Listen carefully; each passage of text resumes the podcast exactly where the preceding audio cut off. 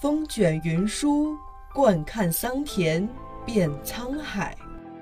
古往今来，多少故事笑谈中。传承中华历史文明，讲述陕西文物故事。听众朋友们，大家好，这里是陕西文物之声，欢迎收听今天的栏目《老陕西的趣闻传说》。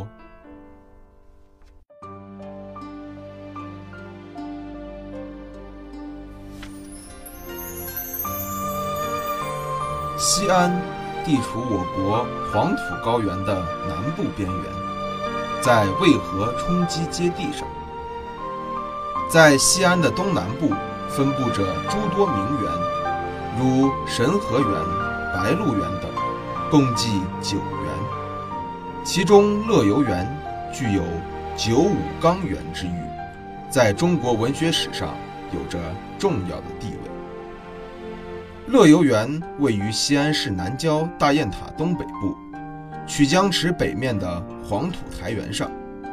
这里地势高敞，风景幽静，登高望远即可纵览全城。古园上还建有青龙寺遗址，遗址内建有空海纪念碑、纪念堂，种植着多株名贵樱花，是人们春游踏青的好去处。早在两千多年前的秦汉时，曲江池一带就以风景秀丽而负盛名。汉宣帝在位时，曾携许皇后出游至此，二人迷恋于这里的绚丽风光，乐不思归。据说许皇后死后就被葬于此处。汉宣帝还在这里建了一座乐游庙，又称乐游院，因院。与园谐音，后被人们传为乐游园。到唐朝时，太平公主在乐游园天造亭阁，营造了当时最大的私宅园林——太平公主庄园。韩愈游太平公主庄诗云：“公主当年欲沾春，故将台榭压成阴。欲知前面花多少。”直到南山不属人。仅是乐游原上的一处园林，因太平公主谋反而被没收后，就能分赐给了宁、申、齐、薛四王，足以想见乐游园的规模之大。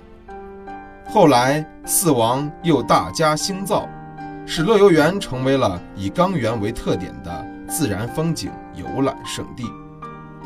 乐游原有着独到的自然风光，春夏秋冬、清晨傍晚都各具特色。这里自然是唐长安诗人吟诗作赋的清雅良地。向晚意不适，驱车登古原。夕阳无限好，只是近黄昏。这是唐朝诗人李商隐的千古绝唱《乐游原》。其中“夕阳无限好，只是近黄昏”两句，更是家喻户晓。除此之外，还有杜甫笔下“乐游古园翠森森，烟绵碧草萋萋长”，唐燕谦吟诵的“杏艳桃娇夺晚霞，乐游无妙有年华”，可见乐游原在中国古代文学史上的地位是。何等的重要！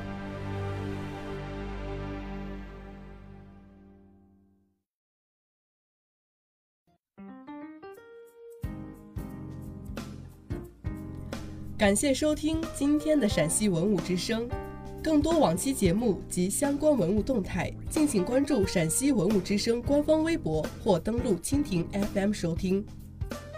听众朋友们，我们下期再见。